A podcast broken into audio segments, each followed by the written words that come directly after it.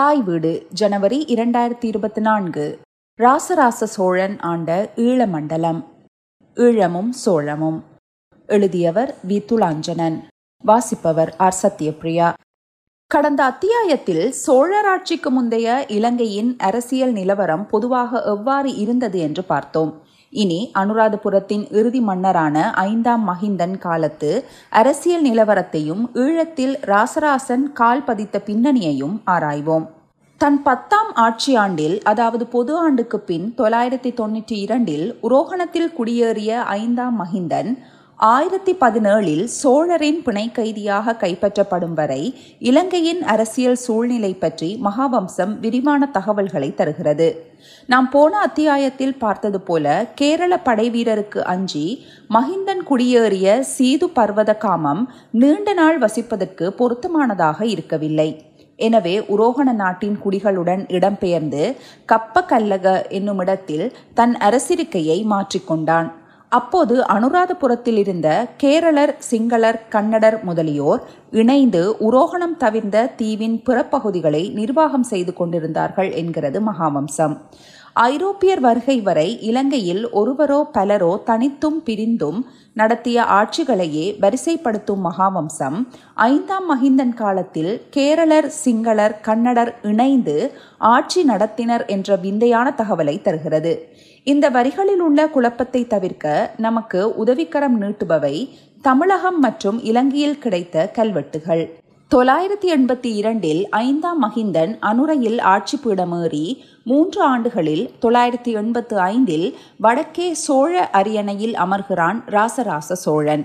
ராசராசனின் எட்டாம் ஆட்சியாண்டு பொது ஆண்டுக்கு பின் தொள்ளாயிரத்தி தொன்னூற்றி மூன்றாம் ஆண்டு கல்வெட்டில் உள்ள மெய்கீர்த்தியில் முதல் முதலாக அவன் ஈழமண்டலத்தை வென்ற குறிப்பு வருகின்றது. எனினும் தொள்ளாயிரத்தி தொன்னூற்றி மூன்றிற்கு முன்னர் ராசராசன் பயன்படுத்திய சுருக்கமான மெய்கீர்த்தியை கொண்ட ஒரு சிதைந்த கல்வெட்டு திருக்கோணேச்சரத்தில் கிடைத்துள்ளது. வரி வடிவம் மற்றும் உள்ளடக்கத்தின் அடிப்படையில் தொள்ளாயிரத்தி தொன்னூற்றி மூன்றாம் ஆண்டிற்கு முந்தையது என்று காலம் கணிக்கப்படும் இன்னொரு சோழர் கால கல்வெட்டு திருகோணமலைக்கு அருகே நிலாவளியிலும் கிடைத்துள்ளது. இந்த நிலாவளி கல்வெட்டு கிரிகண்ட கிரிகாமம் உராகிரிகாமம் என்னும் ஊர்களில் உள்ள நிலங்கள் வாய்க்கால்கள் என்பன திருகோணமலை கோண பர்வதத்தில் அமைந்திருந்த மச்சகேசுவரம் கோவிலுக்கு கொடையளிக்கப்பட்டதை சொல்கிறது. எனவே தொள்ளாயிரத்தி தொன்னூற்றி மூன்றிற்கு முன்பே இலங்கையின் திருகோணமலை பகுதி உள்ளிட்ட சில இடங்கள் சோழரின் கட்டுப்பாட்டில் வந்துவிட்டன என்பது தெரிகிறது. ஆக மஹிந்தனுக்கு எதிராக அனுராதபுரத்தில் தொள்ளாயிரத்தி தொன்னூற்றி இரண்டில் இடம்பெற்ற கேரள படையினரின் கலகம் என்பது சோழருக்கு ஆதரவான ஒரு புரட்சியே என்பது உறுதியாகின்றது. மஹிந்தனுக்கு முன்னமே படைத்தளபதி சேனன் காலத்தில் அனுராதபுரத்தில் குடியேறிக் கொண்டிருந்த அந்நியர் மற்றும் மகாவம்சம் குறிப்பிடும் கேரளர் கன்னடர் பெரும்பாலும் திசையாயிரத்து ஐநூற்றுவர் வணிக கணத்தை சேர்ந்த சோழ ஆதரவாளர்களாக இருக்க வேண்டும். இவர்கள் மஹிந்தனின் திறனற்ற ஆட்சிக்கு எதிராக கிளர்ச்சி செய்திருக்கிறார்கள். இதன்போது அவர்களுக்கு ஆதரவான சோழ படைகள் கடல் கடந்து இலங்கைக்கு வந்திருக்கவும் கிழக்கிலங்கை வணிக மையமான திருகோணமலையை கைப்பற்றியிருக்கவும் வாய்ப்புகள் உண்டு.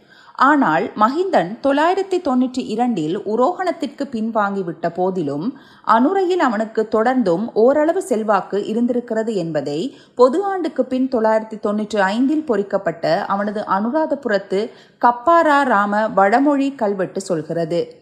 சங்கநந்தி என்ற தேரரின் தலைமையில் வசித்த கப்பார ஆராமம் எனும் பௌத்த மடத்து புத்த துறவிகளுக்கு அவனால் நீர்வசதி ஏற்படுத்தி கொடுக்கப்பட்டதை சொல்லும் இந்த வடமொழி கல்வெட்டு கிரந்த வரி வடிவத்தில் இருப்பதும் அதன் இறுதி இரு வரிகளே சிங்கள வரி வடிவத்தில் இருப்பதும் அக்காலத்தில் அனுரையில் ஏற்பட்டு கொண்டிருந்த பண்பாட்டு மாற்றத்தை உணர்த்துகின்றன. சங்கநந்தி சதாவிரர் தலைமையிலான துறவியர் மகாயான பிரிவைச் சேர்ந்தவர்களாக இருக்கலாம் என்பதை கல்வெட்டில் உள்ள வடமொழி செல்வாக்கு சுட்டிக்காட்டுகின்றது. எது எப்படியோ மிகச்சில ஆண்டுகளிலேயே மஹிந்தனின் ஆட்சி உரோகணத்திற்குள் மட்டுப்படுத்தப்பட திருகோணமலையில் நிலை கொண்டிருந்த சோழ அதிகாரம் முழு வட இலங்கையையும் மெல்ல மெல்ல தன் கைக்குள் கொடர்ந்துவிட்டது திருகோணமலை கோமரங்கடவை பகுதியில் அமைந்துள்ள சிவன் கோவில் இடிபாடொன்றில் ராசராசனின் நீளமான மெய்கீர்த்தி அடங்கிய கல்வெட்டொன்று கண்டறியப்பட்டுள்ளது.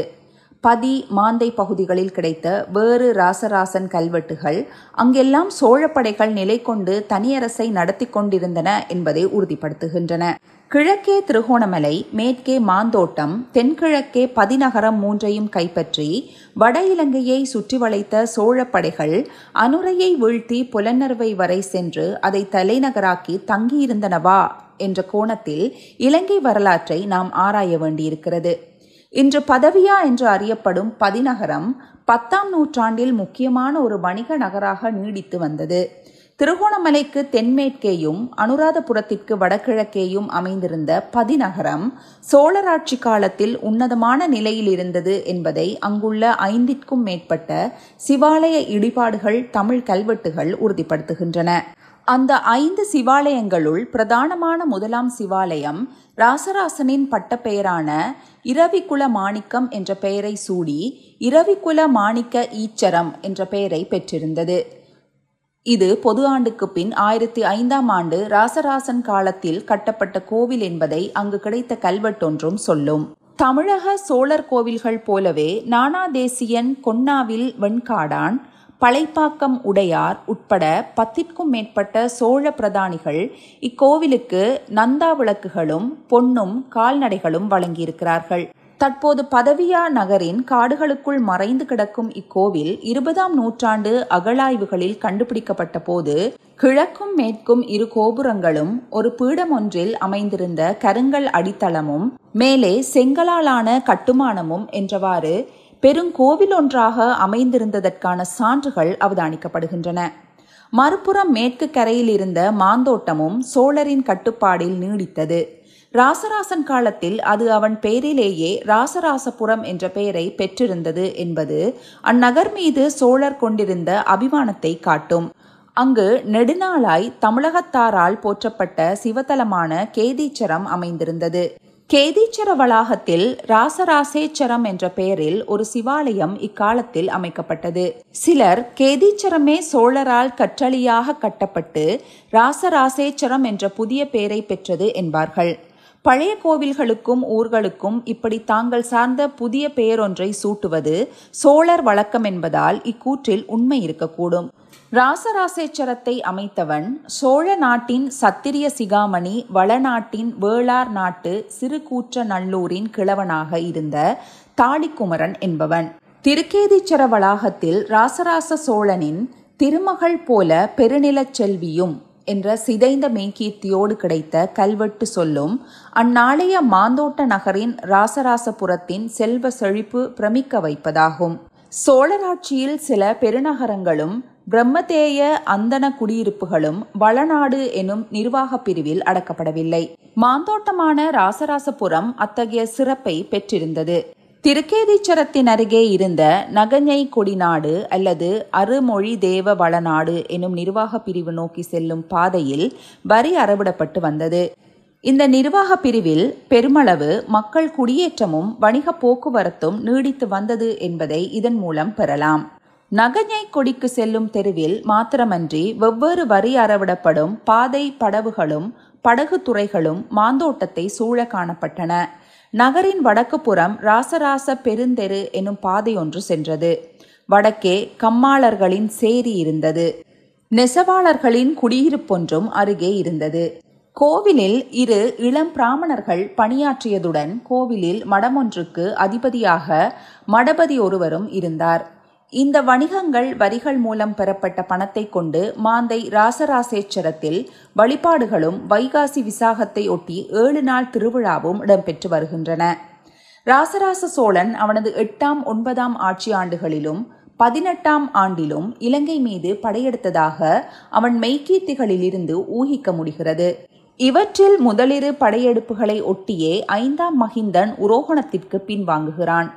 ஆயிரத்தி இரண்டிலும் அவன் தன் அரசை மீளவும் கைப்பற்ற முனைந்திருக்கக்கூடும். மகாவம்சம் அங்கு மௌனம் சாதிப்பதால் இலங்கையின் வடக்கு பகுதியில் இருந்த சிங்களரும் சோழருக்கு ஆதரவளித்ததால் இதிலும் மகிந்தன் தோல்வியை தழுவியிருக்கிறான் என்று கொள்ளலாம். இவ்வாறு கேரளர் கன்னடர் சிங்களர் என்போர் இணைந்து ஐந்தாம் மகிந்தனுக்கு எதிரான குழப்பகரமான ஆட்சி ஒன்றை நடத்தினர் என்று மகாவம்சம் குறிப்பிடும் காலத்தில் வட இலங்கையில் ராசராச சோழன் செங்கோலோச்சிக் கொண்டிருந்தான் என்பது மறுக்கவியலாத உண்மையாகின்றது. திருகோணமலை பதிநகரம் மாந்தோட்டம் ஆகிய நகரங்கள் இந்த கால இடைவெளியிலேயே வணிக வளர்ச்சி கண்டிருக்கின்றன. இதில் புலனறுவை எப்போது மிகச்சரியாக சோழரின் கைக்குள் வீழ்ந்தது என்பதில் தெளிவில்லை. அங்கு ராசராசன் காலத்திற்குரியதாக கணிக்கப்படும் கல்வெட்டு எதுவும் கண்டறியப்படவில்லை. எனினும் புலனரவைக்கு சூட்டப்பட்ட சனநாத மங்கலம் அல்லது சனநாதபுரம் என்ற புதிய பெயர் ராசராசனின் சனநாதன் என்ற பட்டத்திலேயே அடியொற்றியிருப்பதால் அது அவன் ஆட்சி காலத்திலேயே அரசிருக்கையாகி விட்டது என்பது தெரிகின்றது.